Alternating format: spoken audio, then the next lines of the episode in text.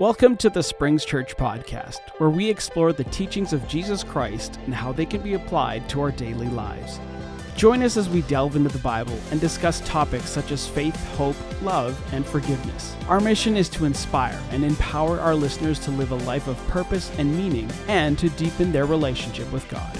Tune in every week for a new episode as we learn how Holy Spirit, the Bible, and a relationship with Jesus will impact every area of your life. Thank you, Tamara. Hey, good morning, second. You guys doing well? Today is the day the Lord has made. I will rejoice and I'll be glad in it. Amen. It's a choice to start off. I, mean, I, I want to start my week off at church in God's house with you people. You guys ready for the word today? A couple of you are. This section is.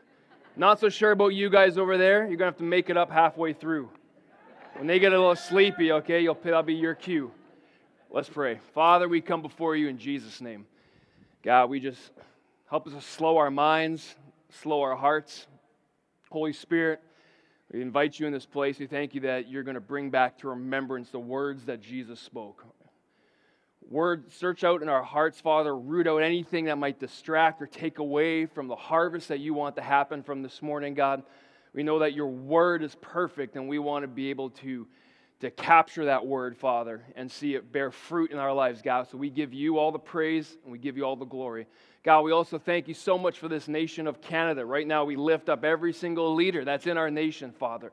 We're so grateful for people who are leading and, and laying down their lives to lead uh, the citizens of this country. And Father, we thank you that you're going to continue to bring knowledge and wisdom to those that are in office. Help them make the right decisions that empower this country, that create opportunity for its citizens and its people to live prosperous, beautiful lives, Father. If there are leaders in our country that do not want to do what you want them to do, Father, if they're against your will, if they're against your value, if they're against your standards and your morals and what comes out of your word, Father, we thank you and we ask you take them out of office, that you rise, raise up new leaders to take their place, Father, leaders after your own heart, leaders that uh, are, are there to serve the people and elevate the country of Canada in the way and the direction that you would have it go. We speak this in the mighty name of Jesus. Everyone in agreement said, Amen and amen and amen. Title of the sermon this morning is The Fruitless Hearer. The Fruitless Hearer. I should start off by asking a question How many people want to bear fruit in their life? If this is, if you're a first timer at church and you have no idea what Christian lingo means, fruit is good stuff, good things in your life. Things that we believe when you dive into relationship with God is that if you're actually in relationship with God, is that there will be evidence in your actions and the life that you live. Not just words that fall short, but there'll be actual evidence real change in people's lives. You can't help but change when you're in relationship with Jesus, when you're in true relationship. But Jesus warns us that there are a lot of people that are in relationship with Him that are fruitless hearers. They hear the word, but yet they don't bear any fruit. Obviously, not Springs Church, okay? So we can settle for a moment. Jesus in Matthew and in Mark and in Luke, all three of those uh, synoptics, gospels, they all bear the same story of the parable of the sower. How many people are familiar with the parable of the sower? It's a pretty common one. Um, we're going to dive into it today. I'm going to challenge you to not let this sermon become something that seems obvious because there's a lot of truth that is packed into this. Jesus actually set the stage by saying, in order for you to understand every single one of my parables, my sermons, stories with a point, for you to understand how the kingdom of heaven works, you need to understand this one. So, this is the key. This is what you need to grasp. And Jesus goes on to set the stage and actually lets us know majority of people don't take it in and there's only a few that does. So I'm believing today that whatever we've heard on the parable of the sower beforehand, that let's not let it become obvious because we'll miss the not so obvious that Holy Spirit wants to work and reveal to us in our hearts. And maybe I'll talk to the men for a second, but do your wives ever tell you obvious things? and then you realize it actually wasn't so obvious. a couple weeks ago, I was cutting the grass, and my wife started to give me instructions on how to cut the grass. And she's like, hon, just so you know, there's, there's a hose in the middle of the grass. Don't go over that with the lawnmower. Okay, thanks, sweetie. I appreciate that.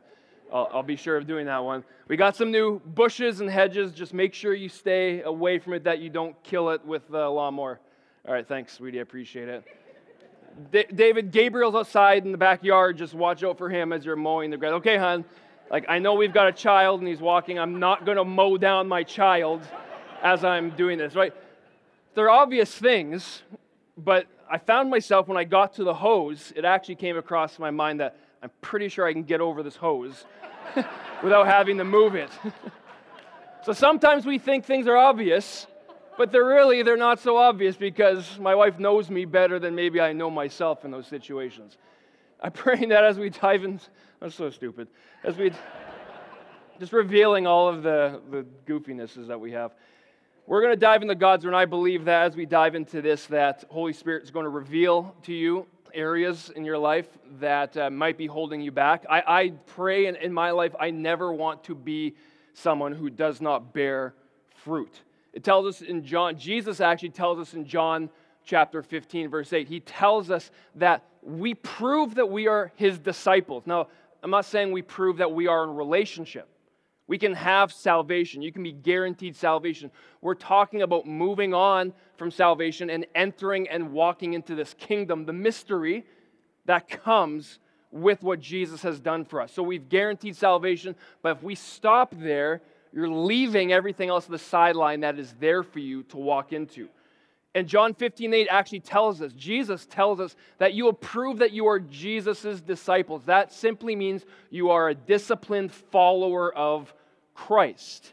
Discipline usually involves action, some sort of movement, some sort of repetition, some habits, some on purpose things you do in your life. So it tells us that you will be known or you will prove that you are disciples by the fruit that you bear. Uh, that, that's, a, that's the important litmus test to understand because each and every one of us can look at our lives and be like, hey, if I'm in relationship with God, I should be bearing fruit in whatever, area A, area B, area C. And it can look different for everyone. We're being pretty vague right now in terms of throwing it out there. I'm going to let you be the judge for yourself. But to give you a couple examples, is that maybe you've been quick to anger your whole life and you're in relationship with God and you're studying God's word about what it says about showing love to people. And, and you believe and you're believing God that, God, wherever I go, I want to exude your love. Even when people offend me and tick me off, I want to show your love first. And maybe you've seen the fruit of that in your life where, wow, I'm actually a little bit slower to anger. I'm sure you're showing, you're bearing fruit in that area of your life. So that's an example of what it means to bear fruit. We know that there's the fruits of the Spirit that we have, the, the attributes of the Spirit. Now, I believe and I pray that as we enter into relationship with God, is that the fruit of God will be evident in our life. This isn't just some Christian club we come to because it's fashionable or fun, right? Like if we're doing that, if we're showing up just because that, it's a waste of your time. Don't come for that. Come to deepen and understand your relationship, and not just on Sundays, but dive into that all week so you can see the fruit. But Jesus, in this parable of the sower, which is found in Matthew, Mark, and Luke, but we're going to be reading in Matthew chapter 13 today to dive into that version of it. Now, I believe that as we go through this, Jesus identifies the different types of soil, which the soil, if you don't know this, is your heart condition whether you've got a hard heart, whether you've got other things that are distracting, whether you have good, a good heart, which means you're receptive. Jesus identifies and actually shows us that a majority of people don't have the, heart right, the, the right heart condition to generate fruit. And so there's an emphasis on the heart and the heart receiving the seed. Because how many people know that God's word, the seed, when we see when I say the word the seed, I'm referring to God's word. I just remembered. How many people brought their Bibles this morning? The real deal ones. I got corrected in the first service. I said the, uh, the tree tearing down Bibles, the paper ones. But apparently it's not even from trees. So you can't get mad if you're a climate activist. Apparently it's flax. Did anyone know that? I could have said the wrong crop. I don't know. It's one of the crops, it's not a tree. I don't even know where I was at. Where was I at? The Word, the Word. Thank you. The seed is God's Word. The Word of God is incorruptible. So when God's Word goes forth, and when God's Word goes forward, is that Jesus isn't emphasizing the product. He's not emphasizing how good the seed is, because we already know the seed is perfect. The seed will produce, but it will only produce when it's put in the right soil. So I pray today that as we go through this, you'll be open the Holy Spirit, wrecking your heart a little bit, maybe opening up your heart and help you recognize for yourself, not for me, not for the public, but for yourself, what areas of my life do I have bad soil? What areas of my life because it's not just a, a, one size fits all. You might have great faith in one area and you might have great soil in that area like the example i use. You might believe i want to be a, show people love wherever i go the christ kind of love and you're doing it.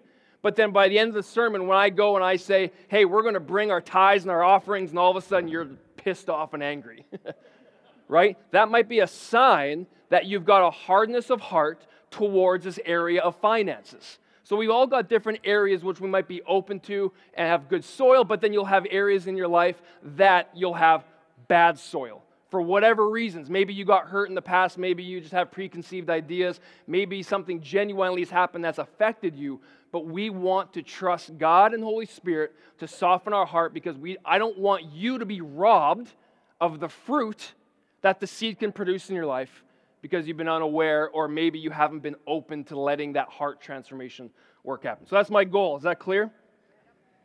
We're going to read Matthew chapter 13. If you have your Bibles, we're reading in uh, the ESV today.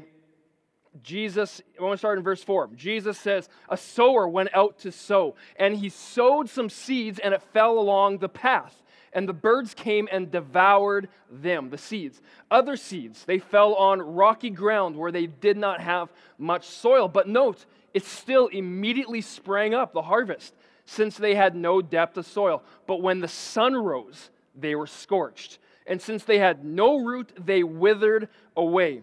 Other seeds fell among the thorns, and the thorns grew up and it choked them out. Other seeds fell on good soil and produced grain, some a hundredfold, some sixty, some thirty. He who has ears, let him hear. Now, Jesus does all of us pastors a favor, and he does his own exposition on his own sermon. He explains later, if we jump to verse 18, he now explains what his sermon means. The disciples ask, That's cool, Jesus. What do you mean? Tell us. So then he goes in verse 18 Hear then the parable of the sower. When anyone hears the word of the kingdom and he does not understand it. Now, we'll dive into what that means. It means a little bit deeper than just, I don't get it. The evil one comes and snatches away what has been sown in his heart. This is what was sown along the path. So that's one group of people that Jesus identifies. Is that the seed doesn't even have a chance to penetrate the ground and do what it needs to do. As for what was sown on rocky ground, this is the one who hears the word and he immediately receives it with joy. Here's another group. They receive the word, they're happy to hear it, yet he has no root in himself. But he endures for a while on his own strength, on his own endurance. He endures for a while. And when tribulation or persecution arises on account of the word, immediately he falls away. He is robbed of the fruit. As for what was sown among the thorns, this is one who hears the word, but the cares of the world, and note that Jesus says, and the deceitfulness of riches, not riches, but the deceitfulness of riches, it chokes the word out and it proves unfruitful. To prove unfruitful insinuates that there was fruit, that fruit started. But then it proved to be unfruitful. Why? Because the cares of the world, whatever, distracted and stole away, robbed this person from them. As for what was sown on good soil, this is the one who hears the word and understands it. He indeed bears fruit and yields, and in one case a hundredfold, another 60, and in another 30. Martin Luther tells us that we need to hear the Word of God every single day. Why? Because we forget it every single day. I love that quote. I love how simple it is. The great Martin Luther, as a reminder of this Word of God. But when we know that we have this seed that is incorruptible, is that, and we might ask ourselves, but I'm diving into the Word or I'm, I'm getting Sunday sermons and I YouTube a sermon on Wednesday to keep me going through the week, and, and I get back on Sunday and I'm faithful that way. There evidently, if there isn't fruit in a certain area of your life that you're seeing, then there is something missing in the equation.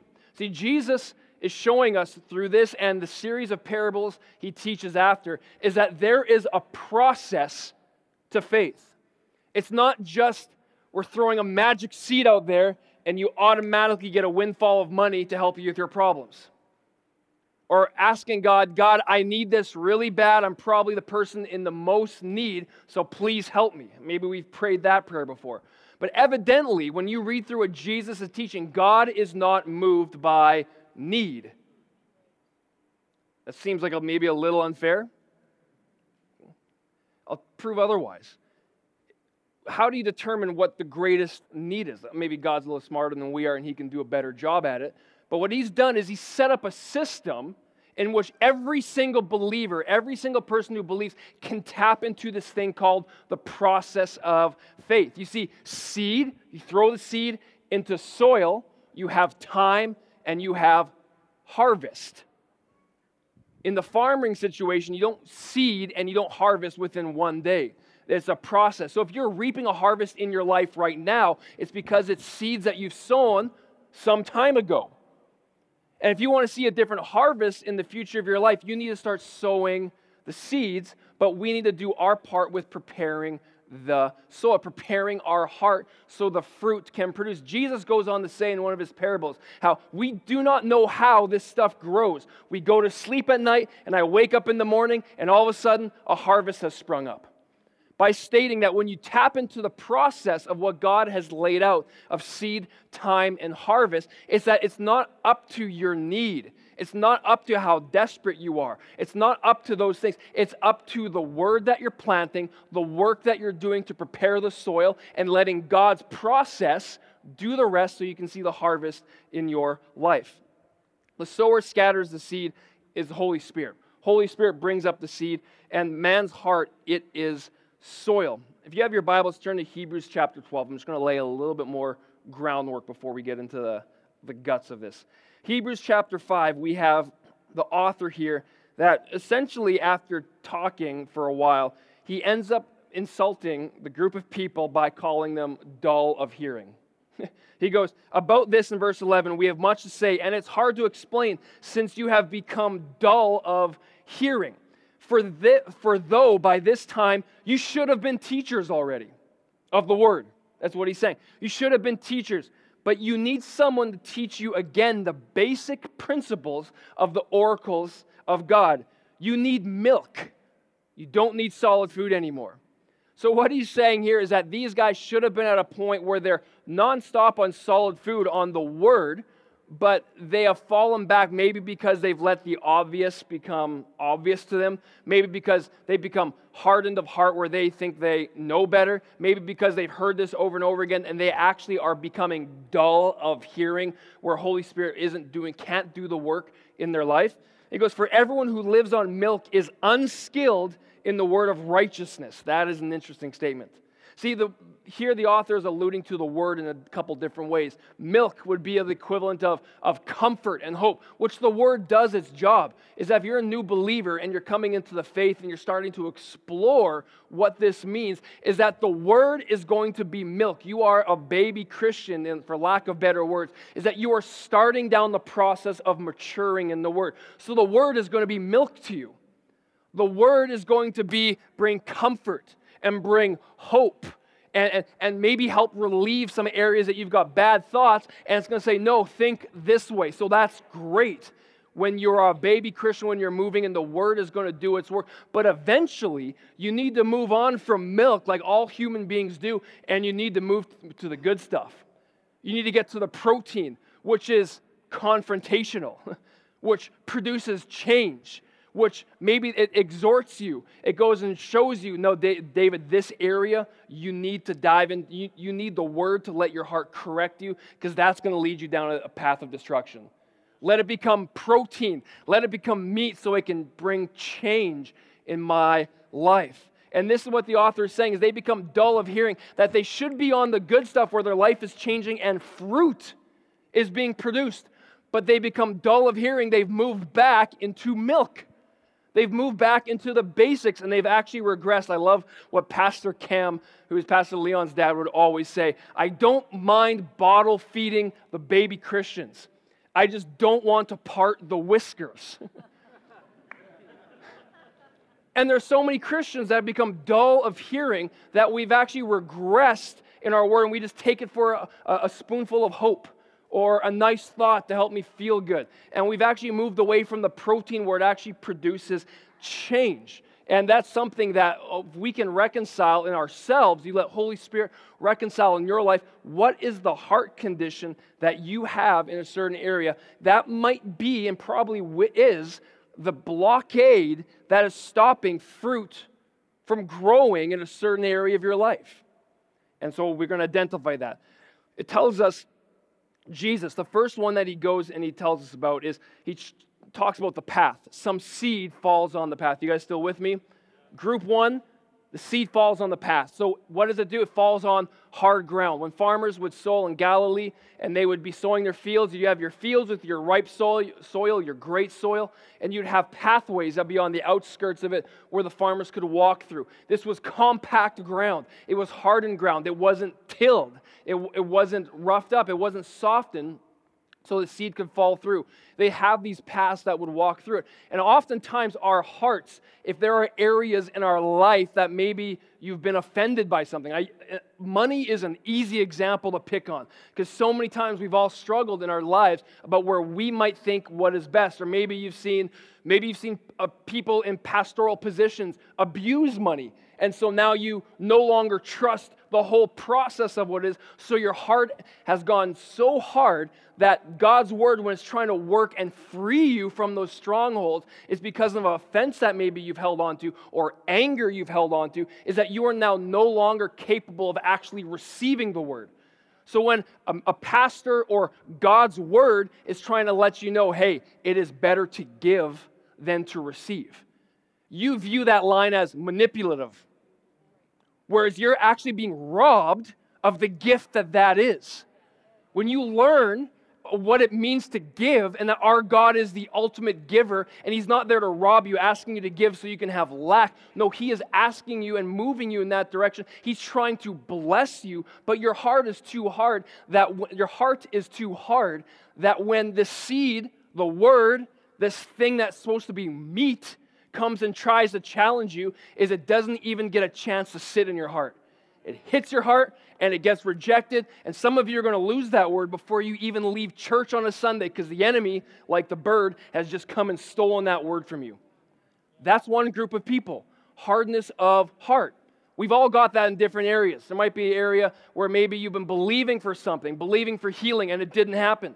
And now that maybe it's happened over and over, and your mind is going to this area where, God, why did not this, why didn't it happen? And you start developing this belief of it's not going to happen. Maybe that part isn't true. Or maybe, maybe it's true for others but doesn't apply to me. Or maybe you put something in there, maybe I wasn't good enough. Or maybe I screwed up that week and I wasn't in the Word. I never got my Bible app 10 day streak of reading the Word in a row thing. Whatever it might be, is you're starting to develop this, this hardness of heart that is actually going to rob you when the word is trying to be planted in your heart. So, my goal in this is for you to self identify what areas in your life have you developed a hard heart that you need to humble yourself and say, Holy Spirit, I need you to wreck my heart in this area. Burst it wide open, just like the ground is tilled, so that the seed can go and actually take root and start to do. There's actually in the Word of God, it talks about the seed being full of the energy of God. The Word, this exposition of who Jesus is. when it gets into the proper places, energy starts to go and starts to move. We don't know how it works, but we know that when you have it work, because I guarantee you, you've seen it work in different areas of your life, is that all of a sudden fruit starts to develop. Why? Because your heart was in the right condition. And condition usually applies to this humility, this, this approach of, like the psalmist would say, search my heart, O God. Root out those things that we don't need.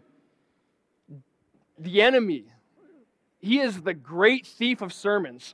Man, there's so many times Christians just show up and they come to church and the pastor touches on something that they don't like. And immediately the enemy uses as an opportunity, as easy prey, like the birds picking seeds off of a rocky road, is that he robs the word. And this is why it's so important to be aware and to be open to Holy Spirit working and softening our hearts. We've got five minutes left, and I'm on the first point. We're going to move on, okay? You guys okay with that? The devil is the sworn enemy of the profiting of the word in your life, just so you know. He's going to do anything he can to rob you of what the word is trying to accomplish. So you've got to do the work like the farmers do the work of, of, of breaking open the ground, softening the soil so the seed can get in. But guess what? Their work is not done. What do they do after the seed is deposited? They come back and they cover the seed up. They do more work. They fertilize it, they water it, they tend to it. So when the word is planted on your heart in the area that you are wanting to work, guess what? Don't let Sunday be the only day you receive the word. Go back and study that word Monday. Study that word Tuesday. Go back and protect that word. When you have the enemy throw thoughts at you and try to mess you up, you go back to the word and let that counter what the enemy is throwing at you. You go and you pray and you seek God on that word, that is the work of covering it. It's not some magic formula, like I said earlier, where you just thank God for the seed and it happens. No, it involves your work. The process involves you to move. You notice how it says, God, it says in Deuteronomy, that He will bless the work of your hand? I hear so many people say, He will bless my hand and what I touch. No, He will bless the work of your hand. Meaning, get to work, people. Right? Let's go. Is that you keep wishing and hoping and getting disappointed and wishing and hoping and getting disappointed, but you're missing the work. Disciplined followers of Jesus. I told you I'd move on and I haven't done it yet. Number two, the stony ground. This is the second place of the heart where rock fell upon, the stony ground. Notice that the seed actually got in the soil. And notice that it actually produced a harvest faster than it did in the good soil. That's interesting. It sprouted up real quick. But then all of a sudden, the sun came out and scorched it because there was no depth of root. It couldn't survive it because there was nowhere to draw upon the moisture. There was nowhere to help sustain it through a tough period. This reminds me of so many people that are, are new Christians or come to church recent times. Now, that's you, listen up for a quick second because this is something you could be prey to. Is that I find so many times, and it's a great thing when we bring out friends to church and, and they're looking for some sort of hope or change in their life. They're looking for something in their world, some positivity. And they come out to church, maybe they come out to Springs Church, and they find, man, this is a great atmosphere. Man, this is a joyful place. There's so many positive people. People love it. I'm gonna, and, and they, they receive this, what I'm saying, they receive it with gladness even says that. Jesus says they receive the word with joy. They take it in, gets planted on their heart, and then they go about their way. But then all of a sudden, cares of the world or different things blow at them. Maybe the friends that they brought and they were sustaining them through this whole time, maybe their friends, I don't know, don't come to church as often anymore. And now that person's coming by themselves. Maybe it finds out that they're whatever circumstance it might be, is that if you're in that situation, is that what this Bible, what Jesus is telling us, he is warning don't let your foundation, don't let your root be in a positive atmosphere at church. Because I guarantee you, if you walk these halls, you will find at some point, at one time or another, in some corner, a negative atmosphere. That's going to turn you off and ruin your experience or if your hope is in the friends that are bringing you to church and you feel good and it's happy and it's helping you get through your week, at some point your friends are going to fail you. If your hope is in, man, I just love the emotion that I feel when I come on a Sunday, it's electric and it's like It's this awesome, the energy that comes off the stage when worship happens. At some point, you will not feel that on a Sunday morning. Don't let your foundation be in the emotionalism of what this can feel. Because Jesus is warning you, and so many people fall off. They get away from church because their faith was in something other than Jesus. They experience the fruit temporarily. They experience what this amazing thing that happens, and then something pushes at them because they don't have a good root. They're scorched. And all of a sudden you realize, man, that person has no longer been around or in the faith for a year or whatever it is. It's because we put our faith and our trust in the wrong thing. If you're here and you're new at church, if you're a new Christian, whatever it is, put your faith and trust in Jesus alone. You get into the Word so you don't have shallow soil. So when storms come at you, is that you're not being washed away and scorched away, is that you can draw deep into the Word that will sustain you when your friends won't, when this positive atmosphere won't, when church people offend you. Guarantee that will happen. That's the second time. It's interesting that it sooner appeared above the ground than that which was sown in good soil. They receive it with joy. There are many that are very glad to hear a good sermon, but yet they don't profit from it. That's what Jesus is alluding to in this second group. They have no root in themselves, no settled or fixed principles. I did a message months ago on the necessity of absolute truth. The absolute truth is the Word of God. And if you're rooted in anything else besides this, you're going to get scorched. I'm just going to be real with you. It's going to happen. Doesn't matter if you're a Christian, doesn't matter if you got a great family that are Christians. If your root is outside of the Word, outside of Jesus, you're going to get scorched. Jesus, in all of his wisdom, is giving us a heads up. Thank God for Jesus. We're going to move on number three. Number three, thorny ground.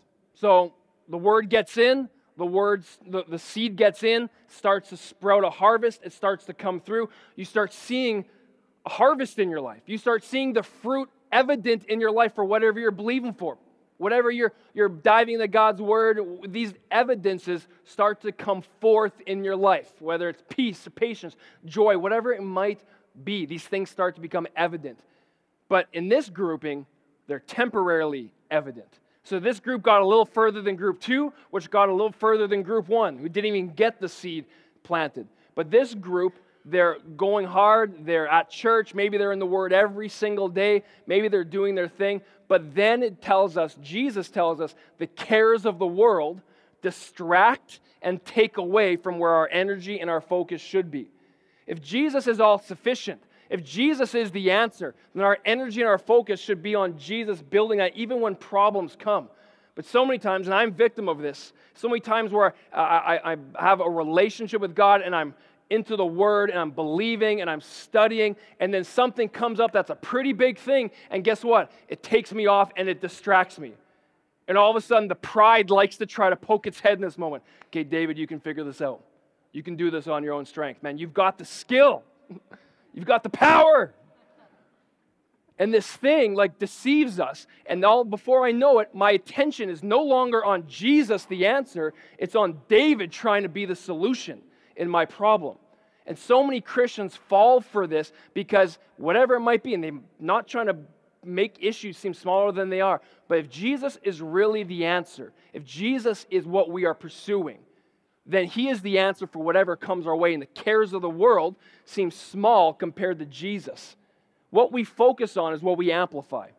And then He also says the deceitfulness of riches, not riches. You guys hear me? He doesn't say riches robs people by the thorny ground, it's the deceitfulness of riches. What that means is the deceitfulness of riches can, it cannot be deceitful unless we put our confidence in them. So it's misplaced confidence. Our confidence was in jesus but now a problem comes up and my confidence goes into my bank account to help me get me through this area. I may need to pay rent at the end of the month so i'm going to go figure out how can i make my confidence goes to my money instead of me going keep my confidence in Jesus who has supplied and met every single one of my needs. How? It doesn't make sense in the natural. You're right about that. But in the supernatural, in which we operate, it makes complete sense to tap into that. That is the difference between people who are seeing fruit in their life.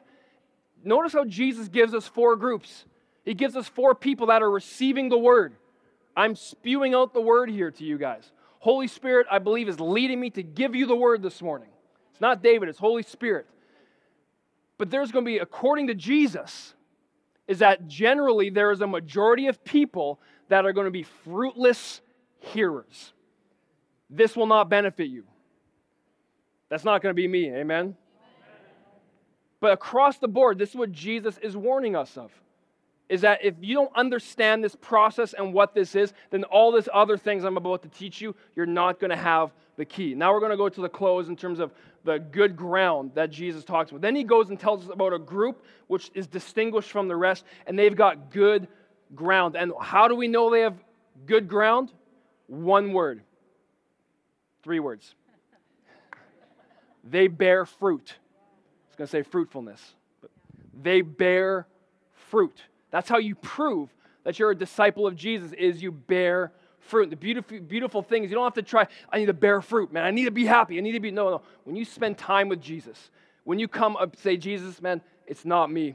Just wreck my heart so that the word of God can be it. Take away my pride. I'm done doing this on my own. I want your word to come and transform my life. When we come with that, that's us tilling the ground, getting it ready. When we dive into the Word, we hear church on Sundays, we hear the Word. That's the Word being sown. When we go and we get back into the Word, okay, this is what was said. What does this mean? I don't trust, you shouldn't trust any pastor. Let Holy Spirit be your true teacher. So, what I'm telling you today, go back to the Word and check everything that I'm saying. Okay, Pastor said this. Okay, I'm going to read this for myself. Now you're diving into the word, you're covering that seed so the birds can't come rob it from you. Then what are you doing? You're praying God and you're getting down in your quiet time, praying and seeking God, talking with Him. Now what are you doing? You're adding some fertilizer on that seed.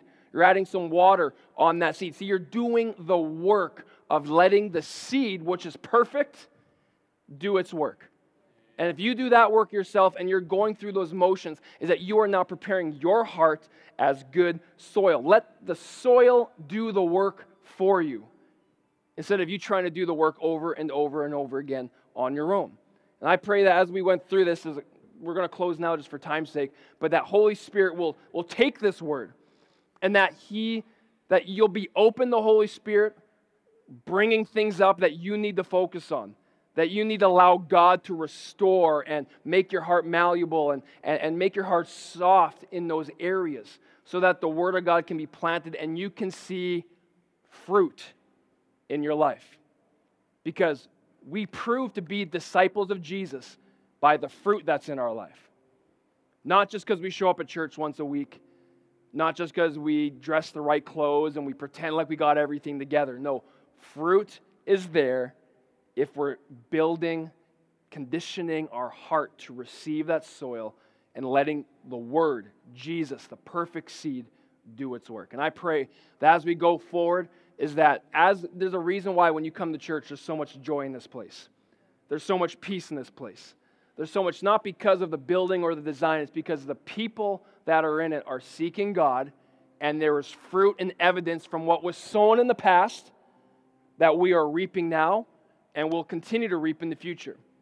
And that can be your life. What you sow now, you are going to reap in the future. Seed, time, and harvest. If you're harvesting things you don't like, it's because you sowed seeds beforehand and time did its thing and you're reaping that harvest. But guess what? You can condition your heart, you can plant the right seeds, God's word in your life. You can let time and the soil do its thing, and guess what? you can reap the harvest of all the beautiful fruits that come with the relationship with Jesus. Let's pray.